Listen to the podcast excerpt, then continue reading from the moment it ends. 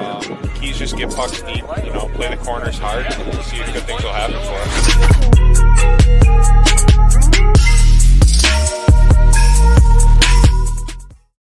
Yep.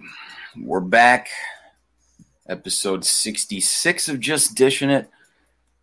Uh, we have uh, we had a couple minor scheduling conflicts, so uh, we got some big guests coming up. Though I know we've said it now two episodes in a row, but folks, we promise you we got some good ones coming up here. Um, crazy time of the year, things are getting moved around. We got some busy people, you know. It's just the way it is.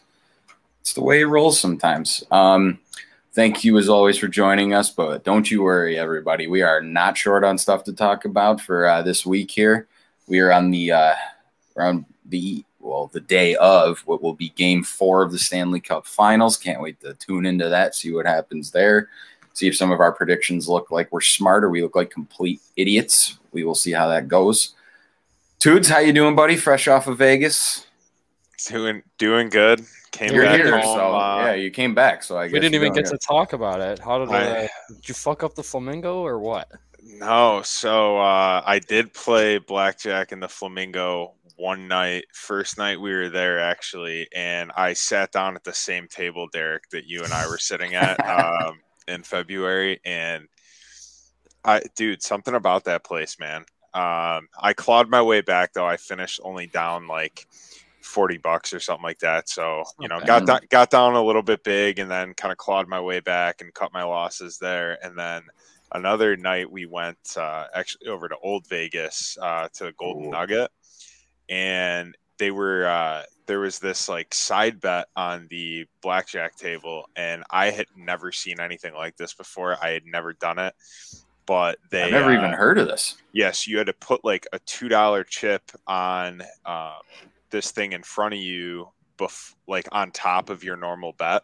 I've seen that on like on like uh what's it called? There's a it's like that three card game. Um I've seen that before, but Yeah, I'm not hundred percent sure. I I really just play blackjack at the tables, but we um we end up if you get blackjack, you get to spin a wheel for extra cash. So I won a few of those, which is pretty nice. Extra like twenty bucks, thirty bucks, forty bucks. I obviously didn't hit the jackpot.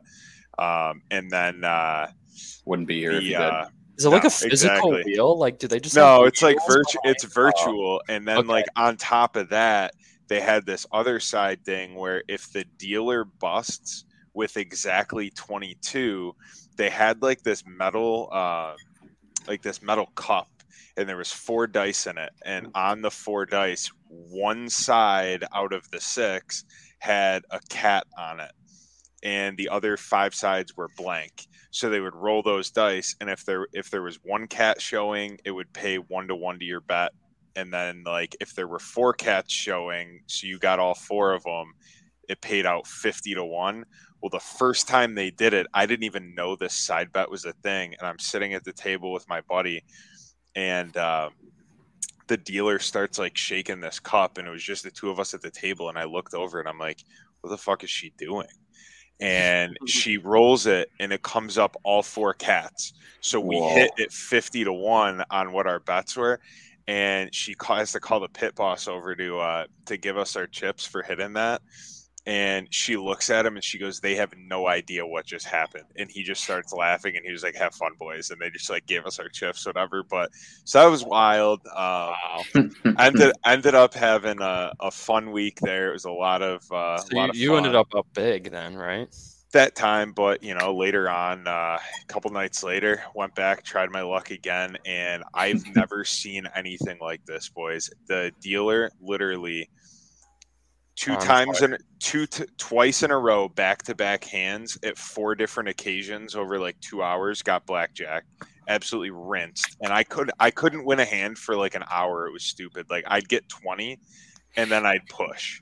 Or Wow. I'd get I'd get twenty, and the dealer would get like four card twenty one or something stupid. Oh my like, god. I, it was just an absolute a, a, nightmare. demoral, a, a demoralizing. Yeah, and it it wasn't even like you know, I was getting like horrible cards. Like it wasn't like I was getting 14 every time and then busting because I had to hit. It was just stupid shit. Like the dealer getting unbelievable cards, but it is what it is. Like we had a blast. There's absolutely no town like Vegas. That being said, if I do go back, it will not be in June or July because good God, it's hot down there.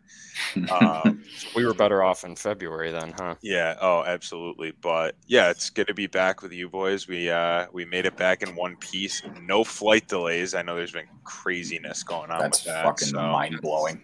I know. Yeah. Wow. Shout out Southwest Airlines. You guys Yeah. are the best. Not an American Airlines podcast. Nope. No, absolutely Still not. not American Airlines. I don't fly with They're those on the they're on I don't- the they're on the don't fly. blacklist.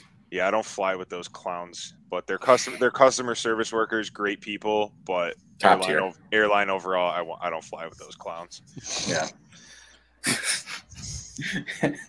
uh, well, uh, I don't even know where we're going to start here, but um, I just came off a nice 45. So, I mean, we might as well get the golf out of the way. I mean, um,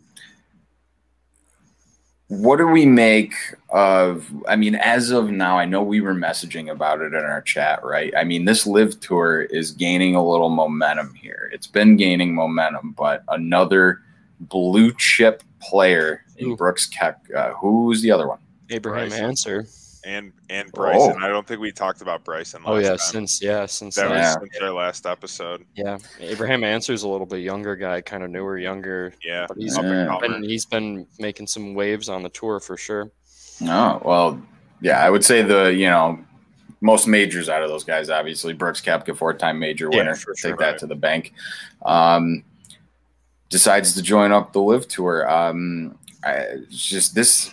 This is one of these things, boys, where it's. I feel like it's going to be touched on pretty much every solo episode we do for a while now because there's constant developments. It's an ever evolving thing, and it kind of gets more and more interesting each day that passes, each guy that joins up. But uh, Tudes, we'll start with you. What are your thoughts uh, on Koepka there? Not been playing too much this year. Very select schedule, it seems. I know he just got married. Um, but yeah, what are- what are your thoughts here? At Koepka joining up the uh, the LIV Tour.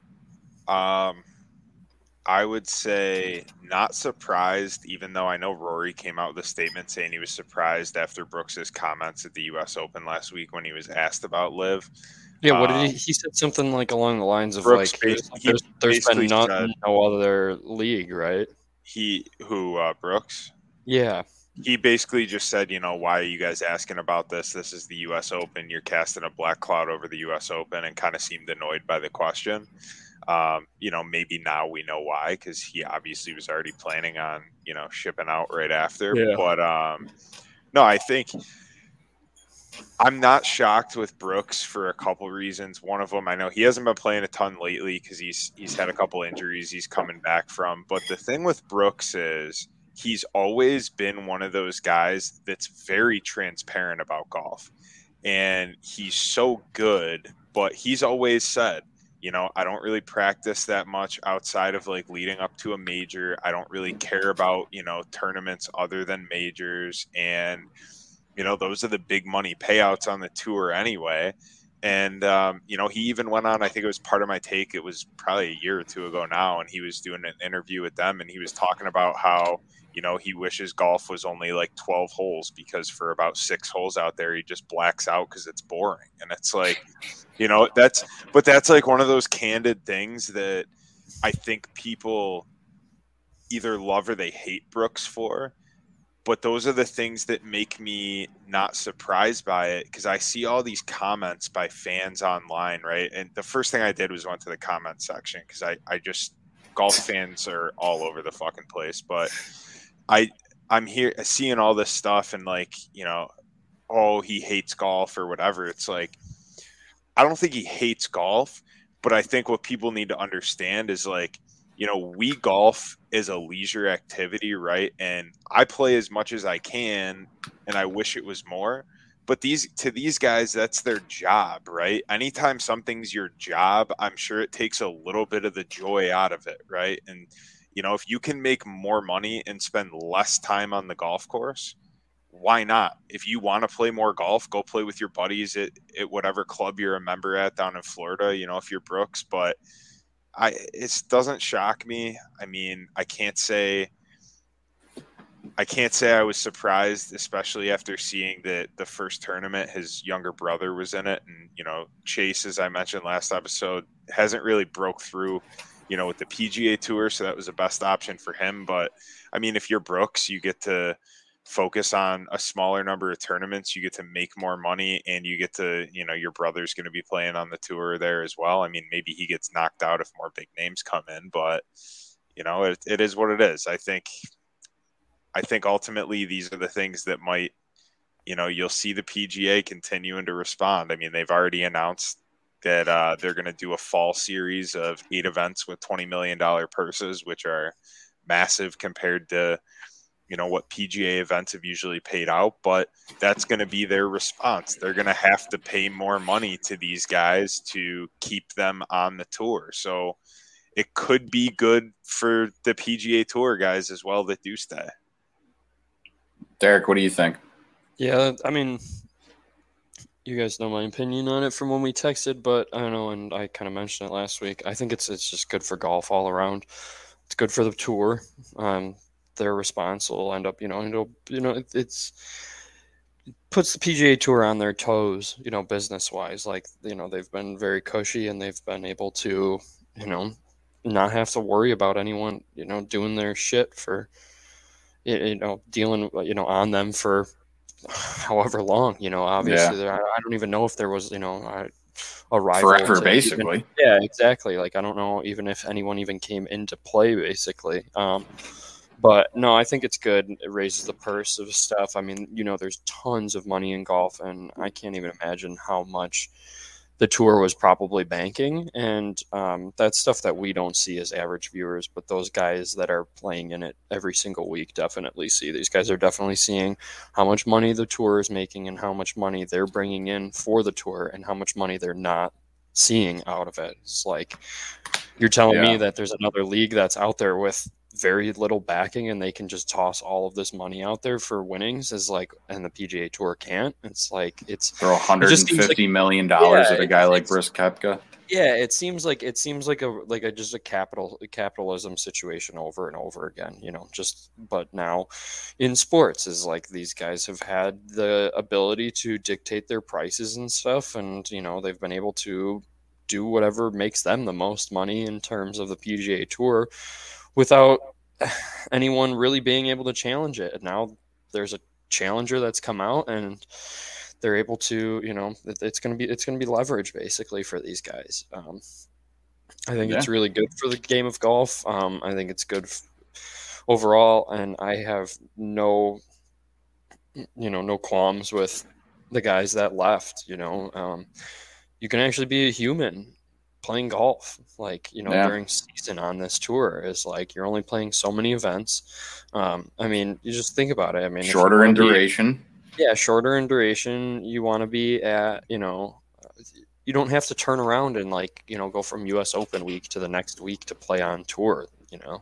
Yeah it, everyone has the same opportunities to you know make point you know get their points and stuff like that. You don't have to like be grinding on tour for seven weeks straight to make your fedex points so that you can take a couple weeks off kind of thing you know like right. that's stuff that we don't even think about as the common you know viewer either is like you know what's the strategy for that?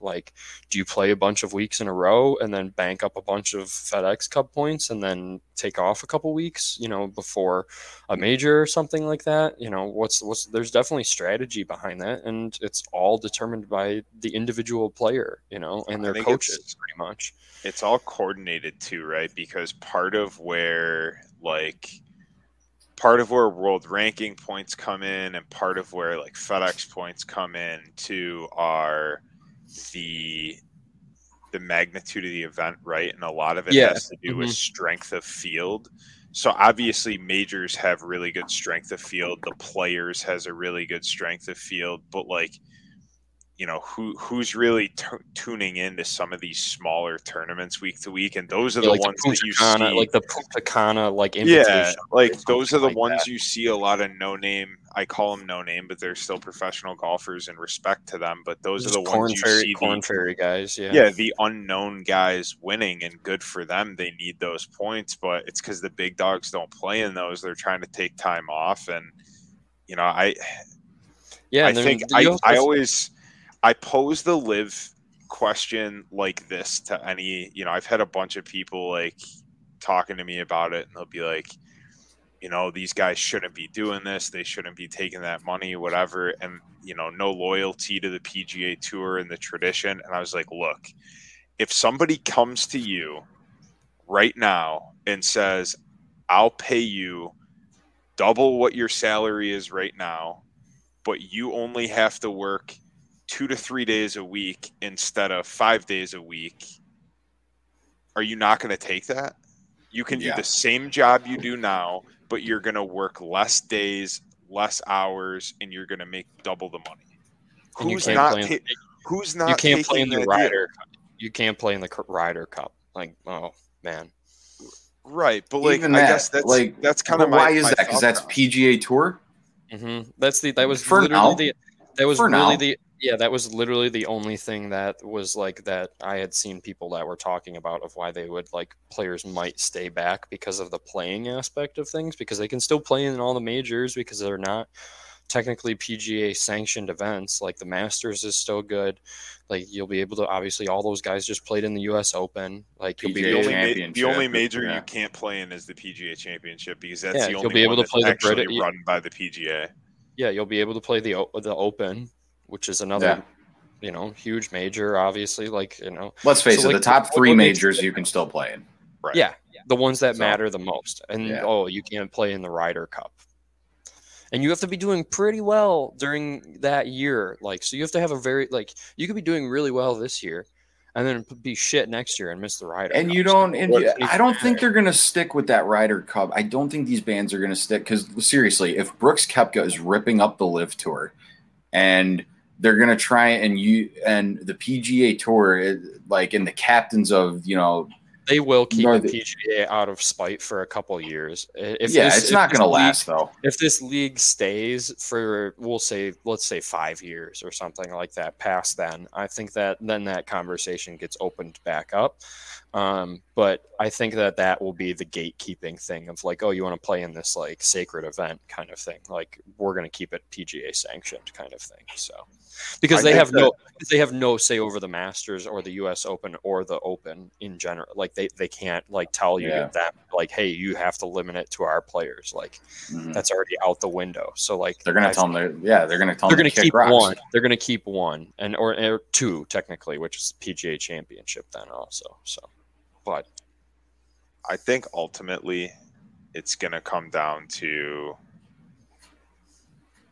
is like is the LIV tour sustainable? I don't I don't know, right? Because depends on how much the- how deep the pockets are and well, the pockets are deep. The are end pockets are as deep as anybody in the world. But the thing is, there's really no plan over there for like making money off of it. They're just throwing billions of dollars at something that's not really making them money, kind of just as a fuck you to the tour.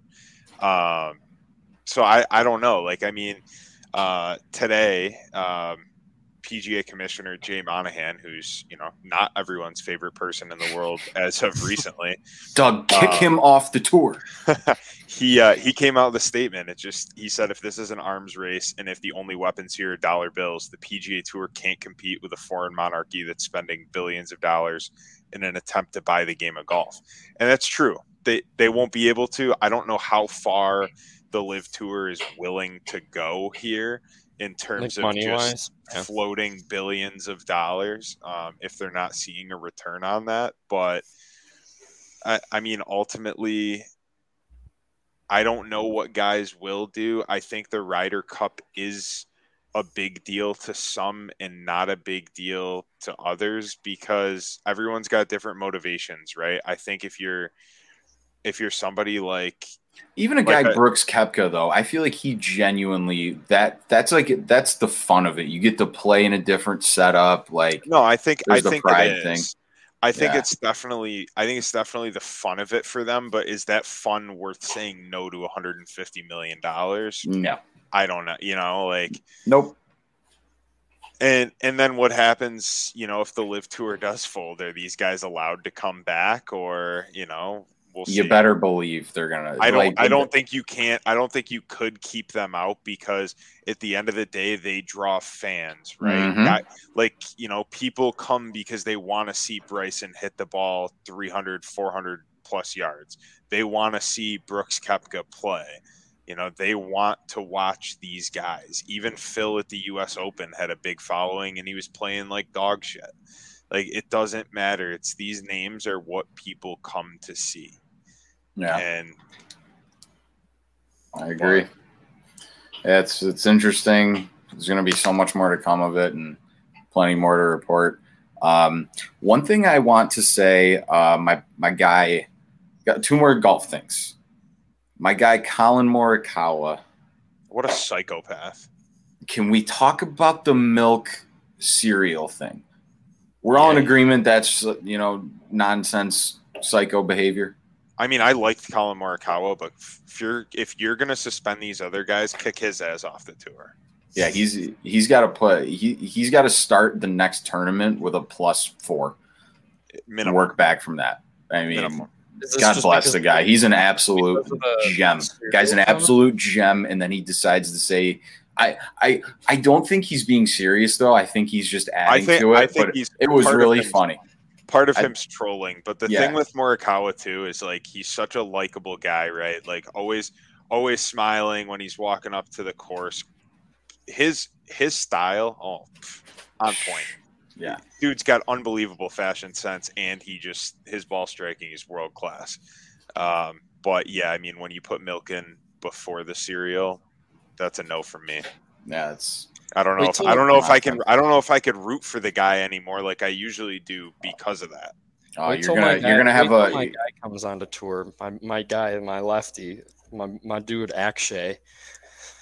Oh, Akshay, boy. Akshay Bhatia. That kid. we don't need any more Korn lefty Ferry guy? there Yeah, he's a Korn Ferry dude. He's a left. He's a lefty. He's a twig too. He's like 20, next- 20 years old. next Will literally- Zalatoris, the lefty Will Zalatoris. He might be. I don't know. He he's got a pretty cool story. He's like he's like a college kid. He's just and like I think he dropped out of college and is like just on the Korn Ferry tour, but he's been lighting up the Korn Ferry tour. He is active on TikTok. He actually met his girlfriend, his current girlfriend, via TikTok. I think she's just a golf content creator. Oh, and the way that they met and like their first date was like she jokingly said like put me on the bag and like he put her No on the way. Bag for the Korn Ferry tour and he ended up finishing first that tournament. That's elite, dude. That's so funny.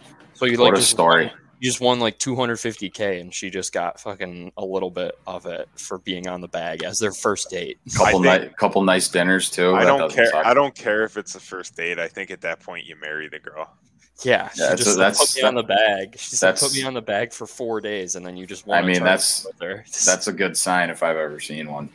You know. Mhm. Um, and you know, great segue by me. Self back, Pat. Boys, I thought we gave him the dish and bump. Mr. Zalatoris.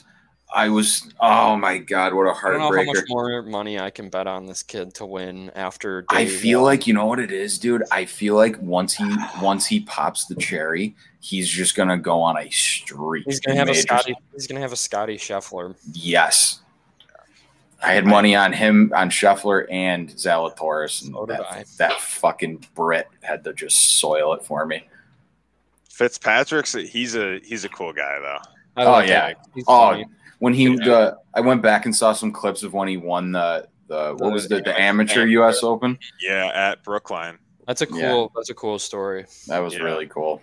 And dude, th- those two shots he had, the one from the rough and the one from the sand. I mean, Dude, he couldn't have hit that Also- sand shot. I thought when I that was the mm. thing. I was like, okay, here we go. Like he, he put one, he shanked one on 18. Like the I was balls like, on this I guy. was like, here's here's Will. Will can Will put it right down the middle. Like we'll just put it close and you'll be good. And he fucking hits probably the best like fairway bunker shot I've seen in the longest time. He put it like five feet from the or Since that one Dustin Johnson hit that they made him take away in the U.S. Open, you remember that one Mhm. before he before he broke through? Where they do you remember the little fucking divot that they said was technically a bunker? Stupidest course rule I've ever seen. Um, but yeah, nah, that was that was a heartbreaker. He's guy's winning some money though. That guy is making some money. Yeah, it's Scotty runner- Scheffler too. What a just what a great major too. I mean, uh, it was tight to the end. The scores weren't 19 under par and stuff like that. It's nice when the big dogs struggle. You- You feel a little better about when I duff one and barely make it past the fucking senior tees.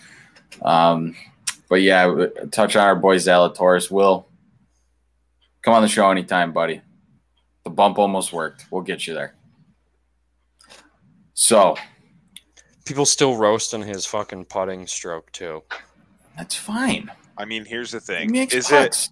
it is does he have a pretty putting stroke? No, No. but he makes pots. But Who here's the fucking thing. when you're going out there and playing your local public course, you can't talk about a guy on tour who's finishing runner up in the U.S. Open. I don't. People care. are like, Will Zalatoris is giving me the yips. And It's like, yeah, but that kid's hitting Top fuck- five finish in his what eight Yeah. uh, in like six of his nine majors he's played and, in or and something. he, and he also um, going into Sunday was uh, most putts, I mean, most strokes gained via putts. So anyway, which is a total turnaround because he used to be atrocious on the green. yeah, oh yeah, for sure. He was definitely his ball striking was his thing. Kid can put it down the fairway and hit it 300 yards like almost every single time.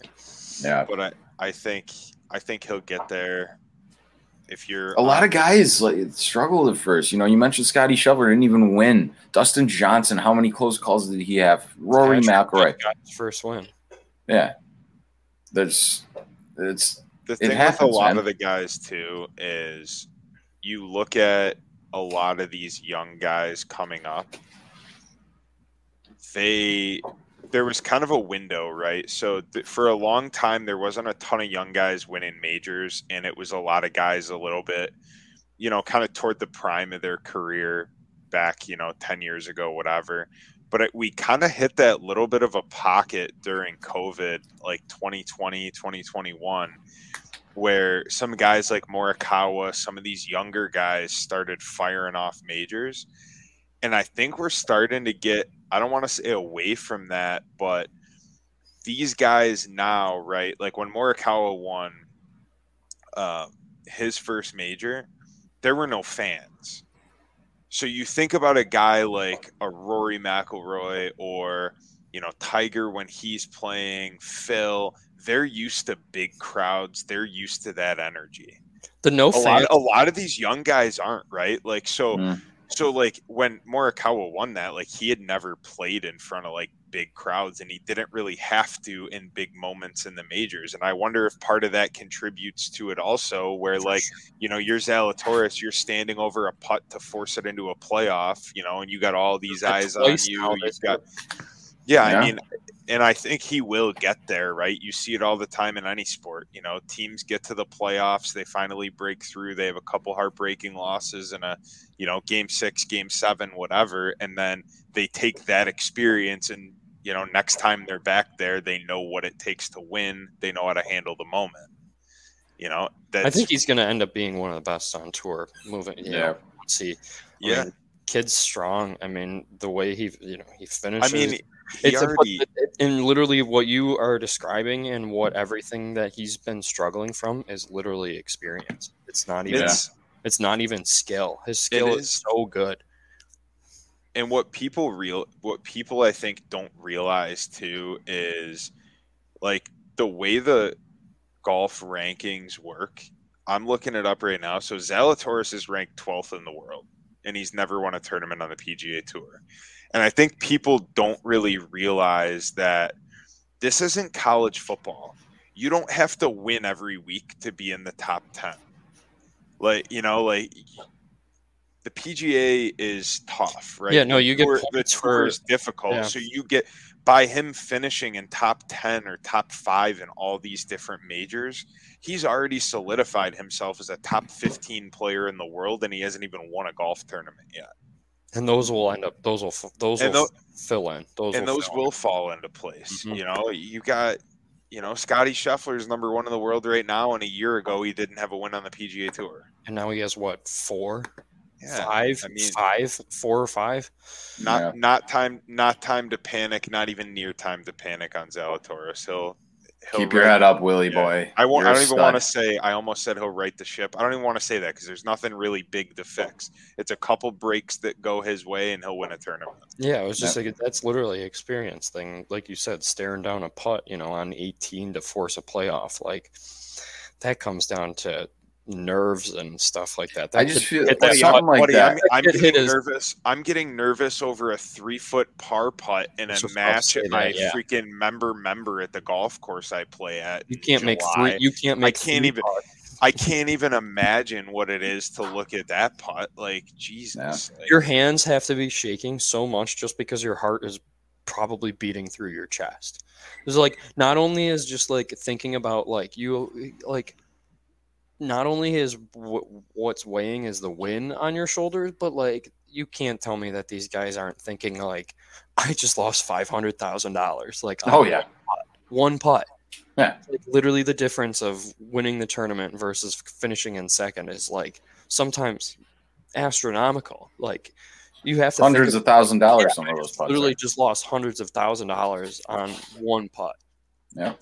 It's like And that. it's Who's like- the one guy? like, like, yeah, you still walked away with uh, you know multiple hundreds of thousands of dollars on a weekend and stuff like that. But like, yeah, if you're one putt away from making five hundred more, like you're gonna be pretty pissed off about it. I'm pissed off when I miss a leg in my ten dollar parlay if that wins twenty dollars. You know, fuck. yeah, absolutely. Well, look, I wanted to make some time. We've had some coaching carousel action. Get to it real quick here before we get out of here and enjoy this game four of the Stanley Cup Finals, fellas. Where do we? I think we got to start with our boy, the old gremlin, Tudor's favorite sports franchise, pulls the trigger on the wild man John Tortorella. Tudes, take it away. How do you feel about the hire? Lot, lots to get to here with these couple, um, couple moves we've seen for for the coaching carousel in the NHL. But uh, you got to do the justice. You got to start with Torts in Philly. yeah, Torts is uh, Torts is something. We'll start there. Um, no, I think we, you know, you and myself and Maddie um, and Cav were talking about it last night, and I think it's just it's better for the game when Torts is in it because I think he gives a lot of sound bites. Like remember, you know, the Zegras comment this year on the the Michigan or the um, the flip over the net to uh, Milano, and like it's he's just got that very old school mentality, but he gets he puts out so many sound bites and such good content and doesn't even try to do it. It's just him being him. So I think it's great for the game and it gets people talking whenever Tortorella's involved. I do think he's going to have some great sound bites this year when he's watching Carter Hart give up six goals a night and the traffic cones out there in their orange jerseys. And, you know, you know, losing losing games left and right. You know, they got uh, they, They're going to you do some work in free agency, though. This isn't a rebuild now. They're they're I going to don't go think, for I don't know that it's a rebuild, but I mean, they're, It's a they're- retool. You their can if they can get Johnny Gaudreau in there, Johnny Ham and Cheese, you get a couple more pieces to fall. They don't have a bad team, do and they think- signed they signed a good goalie, didn't they? A prospect. Signed a hell of a defenseman too. Yeah, well, they Oh, signed, they signed Risto five by five to be a turnstile. So Yeah. um, yeah, we'll we'll see what happens there. But no, I, I it makes me wonder though too because you hear mixed reviews when ex players give interviews. Some guys say they loved playing for Torts and it's blown out of proportion. Some guys say that it sucked. I don't know if a coach that's that polarizing in a way does impact free agency, right? Because maybe you get a guy that is a good player that might come to you, right? Because Johnny Gaudreau is kind of from that area, I believe, right? So is he from New Jersey? So yeah, I think he was if- just the Flyers so fan, it maybe would I know, kinda- something like that. it kind of makes sense for him to head that way, but depending on who the coach is, does that sway a decision to stay away? I don't know, but I wouldn't want to play for that dinosaur. I mean, Yeah, I mean, some of the what the stuff he was saying about Zegras, it's like if I'm that- Johnny that- Hockey, I'm like, yeah, I don't know. and that's the thing. It's like I don't know. Obviously, like I would think that if we're thinking about it here, the people running an organization would have had that conversation and thought about that. Mm, But apparently, everyone's on board. That was the reports. That's what I read. yeah, Yeah. so we'll we'll see what happens there. But I mean, at some point too, I think like, can we get some new coaches in here? Like, holy shit! Like, Yeah, these same you've had you've had a good career, but we keep we keep recycling these like sixty year old coaches that have been in the league forever and have Well, I- fizzled out in I different think- must places. be nice to be like a coach like that and just know that like oh I got fired and like just wait it out. Maybe I'll get hired again in like two years or some shit. I I feel like the problem with that is though is when GMs are trying to save their jobs, and Chuck Fletcher's been doing that his entire career. Yeah. You know, started in Minnesota, he was doing the same thing. Where at, if the writing's kind of on the wall, you're probably at this point better off tearing it down, rebuilding it. Hopefully, you don't be the Buffalo Sabres and fuck it up for 12 years, but that's neither here nor there. They didn't go to I the think- EPL for their coach. so. There you go. That's right. And um, you you have an opportunity where you think I'll bring in an established guy that's gonna straighten things out. He's got a track record of getting teams to the playoffs, and if you can get to the playoffs, how much further away are you? Could you argue? For a Stanley Cup appearance. I mean, Jesus Christ, look at the past two years with the Dallas Stars and the fucking Montreal Canadiens. So it's like get in the playoffs, see what happens, and that's why I think you see these this recycling going on. I mean, outside of Barry Trotz, you could say right, where it's like you get Pete DeBoer, he's one two, Torts is one, Paul Maurice success. Like you know, they haven't maybe they haven't climbed the mountain as much as you'd like, but they're proven winners. So you, you get these GMs that have good teams and ownership and whatnot might be getting fed up and time to make a change. What's the quickest way to save your job, give you the best chance at it? Get a guy who you know is going to light a fire under guys' asses and turn things around and get you to the postseason. Because the Flyers didn't have a fucking chance at the playoffs last year, and you know they're going to be right there with Torts. I will say though that you know um, I texted it in the group message when we uh, when he got when Torts got hired, but um, I will say that you know like I'm glad that the Buffalo Sabres have sucked for the past ten years, maybe even more than that if we want to say 10 to 12. yeah 12 years but i will say that they never tried selling us like oh this isn't a rebuild like you know what i mean like that they that they were going to go out there and find the missing links and free agent Yeah. be a cou- well, a couple times recently just to try to hang on to Jack. I would yeah say for would be sure oh yeah but they never like blatantly outright said like hey we are winning and making the playoffs like this season yeah, Like, they after, didn't like, try and very clear and deliberate like Yeah. rebuild where they're like selling they weren't blowing smoke about it. Yeah. yeah they weren't blowing smoke like they know that they're you- they, they've been very realistic of what their limitations and what they um where they expect to be at the end of the year you know like obviously do you want to make the playoffs? Like yeah no doubt but like is it really going to happen? Mm, probably not like you know.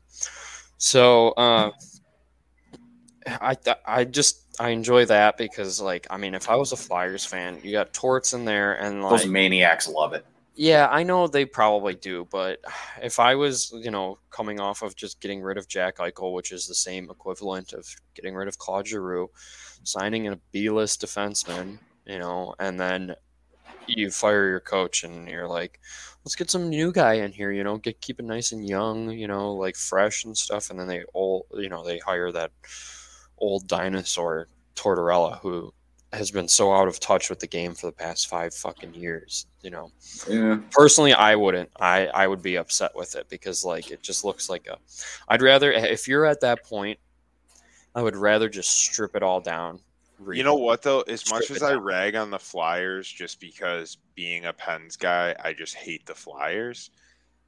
They really, I don't think were that far away. Like going into last now, last season they were terrible. Just didn't go But- well. But going into last season, people were looking at the Flyers as a serious contender in the Eastern Conference with that roster. Now they had some injuries. Carter Hart didn't play up to par. Like Farabee, had- Couturier, hurt. yeah, exactly. Kevin Like, Hayes situation. they didn't they didn't necessarily have anything go their way last year.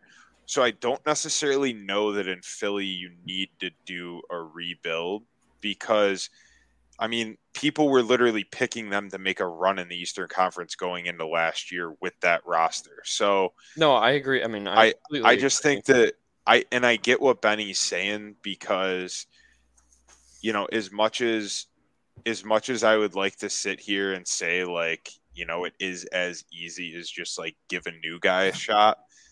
I get I get where Benny's coming from with if you're a general manager at the end of the day you're trying to keep your job too and if you go with a guy that's tried and true like that's going to at least be looked at as a smart play or a conservative play. If you bring in a young guy, it's going to go one of two ways. That guy is either going to bring you to where you want to be and you're going to look like a genius and you're going to be set, or it could sewer you because if he flops, people are going to be like, well, how dumb are you when Tortorella and Trotz and Maurice and the out there. DeBoer are all on the market? yeah, I feel you. I mean, speaking of uh, Sabres, speak- I've done that with you know Granato kind of thing, and it's I you know actually paid off for once. So yeah, It worked because that fits that fits the process though, right? Because you're you're rebuilding it. We're not retooling like we have been for far too long and doing half-assed rebuilds. It's an actual rebuild. Yeah, no, I just I'm my thing with the this is that I would get nervous that you're just going to end up getting into that purgatory of like just being on the outside looking in constantly. Yeah, So that, that mid tier as we as the Yeah, NFL, that eight and eight, wor- which is way Yeah. worse than just sucking. You're going to be in the. Jeff Fisher zone. Yeah. to Jeff Fisher. So Yeah, it's way worse than just outright sucking. But like, I mean, Yeah. if I was a Flyers fan and like went into the season, you know, with that lineup, and then they started doing what they did, you know, starting selling off assets, Drew walks and stuff like that. I don't know. At that point, I would just be like, you know, like let's just reevaluate here instead of trying to like still hold on to what we have, kind of thing. It's like, I mean, Right. Derek, if you're a Flyers fan, you got enough to reevaluate already, but we don't have to get into that. that'll be for another day, right? Yeah. Um, next one uh, kind of surprised me. Um, you know, obviously, we've got a couple really that surprised me. Um, you know, DeBoer to Dallas, same kind of situation. I feel like is Philly almost like it's just like you know the Benn and the Seguin contracts. I think are kind of hurting the you know progress they could make with that young core like Gurianov, Robertson. Um, Rope gotta- Hintz, they gotta get out. Heiskanen, yeah, gotta get that Jamie Benn contract. yeah, those are.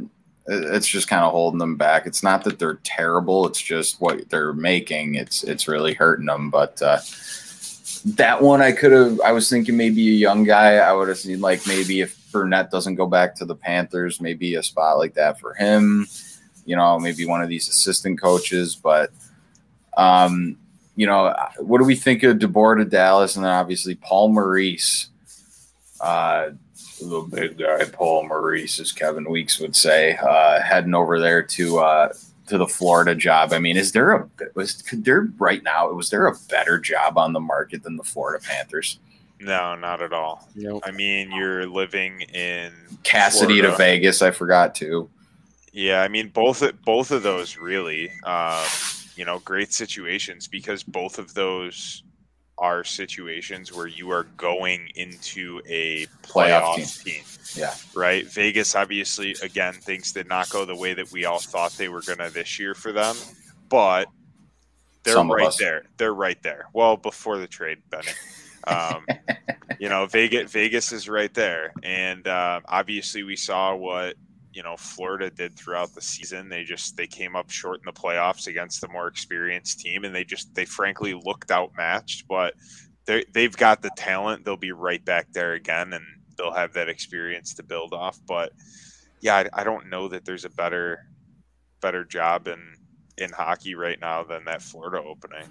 Absolutely, man. I'd eat that up. Uh, you just walk into a golden opportunity right there. Yeah, it's just tweaking. Couple steps away from a true contender. Um, you know, I um the other what do you, thing. What do you guys think though? Before we move away from Florida, did you think they should have gave Brunette a chance?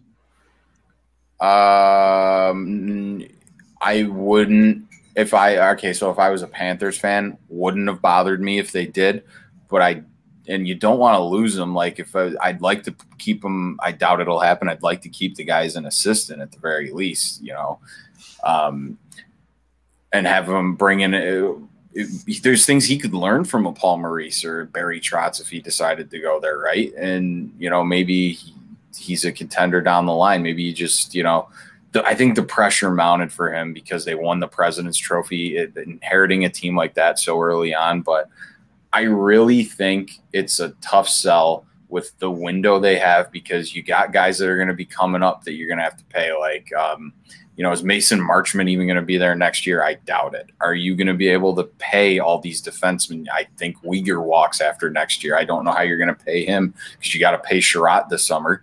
You're not going to get rid of that guy. Um, Brandon Montour, another one too. Sam Reinhart, uh, Claude Giroux, Are you're going to keep him. So they're going to be cap strapped. And I think, you know, you can do a couple things to take the Tampa approach to give yourself some time the next couple years to try and contend with Colorado, right? Uh, out in the West, I would say, and Edmonton and whoever. But man, I, the lack of adjustments in that Tampa series, like, I mean, just throwing shit at the wall. Like you change it up, change up the power play. It wasn't working. And I think that's ultimately what did him in. Otherwise, I mean, shit, even if the power play was 15% in the playoffs, I don't even know. And you don't get swept, I don't know that that's a, a factor. I think that was a much bigger factor than a lot of people would admit or realize because of the caliber of that roster and probably how management and ownership feels, how tight that window is for them, just because they're going to have to pay some guys and they're going to be cap strapped. So that's my take on that. Yeah, makes sense. That's, you know, but um, yeah, I'd like to see some new blood in the coaching too. I mean, like Boston fires Cassidy, Cassidy to Vegas, steps down in Winnipeg, goes to Florida for Paul Maurice. DeBoer gets canned by Vegas, shocker lifespan of about a year and a half for those poor coaches. Um, heads over to Dallas. So, I mean, the big question remaining here is the big fish is still out there. Is Barry Trotz destined for Winnipeg? Because I, I heard, I believe he's from that area, somewhere in couple Manitoba. A couple hours away. But, um, so. I mean, I think for Trotz, it's just a matter of does he want to coach or not this year? Yeah, does he take a year he, off, see what happens? if he wants to coach, I feel like he has any job he wants. Yeah. And I got to believe, I have to believe that he's already turned down a lot of these other teams before they've signed the coaches that they have.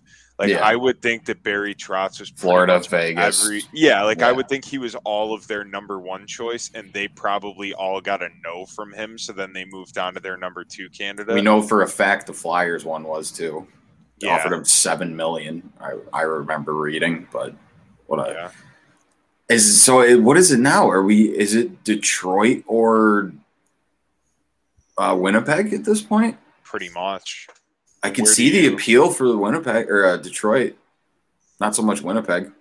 Yeah, I mean Detroit's got a lot of young players and a lot of young talent, at least. Winnipeg, I mean, is there one I'm missing?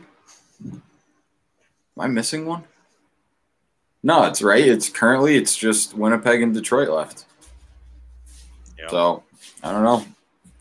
I could see either one, I guess, you know, being with the localish connection with Winnipeg and the promise that the Detroit Red Wings have on that roster with Stevie Y, where's the bong at the helm. So, um, yeah, it's, it's going to be really interesting to see what happens there. But honestly, at this point, I think I'm leaning towards he might just take the year off to reassess after next year. Maybe the Flyers or the uh, the Islanders job opens up again, get him back in the saddle. Lou comes crawling back. Barry, I'm so sorry. We had to switch it up. It was the wrong move. Get him back in there. But uh, oh, we'll see. Or wait a minute. Who the who the fuck did Boston hire? I don't know if they have yet. Uh, so yeah, I, I think that's the one I was thinking of. So who knows? Maybe maybe is that something where he's like, I want to take over a team where I can kind of groom him a little bit, or do I want to take a shot? You know, with a team like Boston where you could you could certainly consider them a contender. They might need to do something in goal, or uh, but you know, aside from that, I mean, that team is good. You know, they just had a bad matchup with Carolina, but it's like, what's Patrice Bergeron going to do? Maybe he's just waiting on to see what that decision is, because I mean, that's going to cause a whole thing of dominoes there. An article out of Boston a few days ago has uh, two front runners listed for the job: David Quinn and Jay Leach. Um, hmm. So David you know, Quinn makes sense. David Quinn, I think, or Dan Quinn. Dan Quinn, right? Uh, or is no, it David? David, David Quinn. Yeah. Um, coached at uh, BU yeah, okay, that's what I was thinking of. His name was Dan. So he, um, you know, he's got some experience. He's coached McAvoy before. I think he slides in, makes a ton of sense if they end up going with him. Um, you know, we'll we'll kind of see what happens, but I don't know. Boston, Boston. I don't know if they they would go with Trotz. We'll see. You know, they Boston's kind of a weird hockey community, right? Because I feel like they kind of like their own. Yeah. You know, so if you get a, you get a guy that was like BU over there and already coached your young stud defenseman, like you probably would rather have him. Yeah, and you almost wonder too with like Detroit is Stevie Y just waiting for the end of the series to grab one of the assistants from Tampa that I'm sure he had around there. You know what I mean? Something like that. Right. Same thing with Winnipeg, maybe even Boston too. So, um, but yeah, boys, uh, we got anything else, or I mean, that's pretty much everything I had. That's all I really had for today. Benny, yeah. good shooting today. Oh, I appreciate that, you know, very much. Um, you know, just went out there, you know, hit some good shots, hit some bad shots. We put a number on the card. We're in the clubhouse. That's all you can do. appreciate it, gentlemen. Um, thank you, everybody, for listening. Uh, all right, let's see how smart we look, though. Um, game six is, or game four is going to start in a few minutes here, gentlemen. I got Tampa money line. I also put in a little feeler minus one and a half, feeling frisky. Who do we like tonight? Tampa wins it five to two. Tampa and seven still. Um, I'm still gonna say Tampa, but I'm at a loss. I my fucking account is at a whopping zero dollars. This fucking playoffs can kick rocks, and the rest of the sports can sports can too. Yeah, we're about coldest, to be in the coldest streak of my life. We're about to be in the dead zone too. It's going to get real interesting. So we'll see. Might be just a lot of Premier League lacrosse bets, uh, and and some MLB strikeout over unders. But uh, all right, boys, uh, this was a pleasure as always. Uh, thank you everybody for listening. Um, like I said, we've just uh, we've had a we've had a run with some scheduling conflicts. Stuff comes up. That's just life, right? But we're gonna we're gonna get them in. We got some great interviews lined up, great guests lined up for you. Hang in there with us. Uh, lots of good stuff coming here. Enjoy the rest of your week. Um, America's Independence Day is coming up too. Excited for that, everybody. So uh, it's going to be a good one. Get some nice weather and get out there, have some fun, be safe. But uh, we'll we'll talk about some plans for that next week see what everybody's got on the docks. But uh, looking forward to that. All right, everybody. Thanks as thanks as always for joining us. This has been Just Dishing at 66. We'll see you.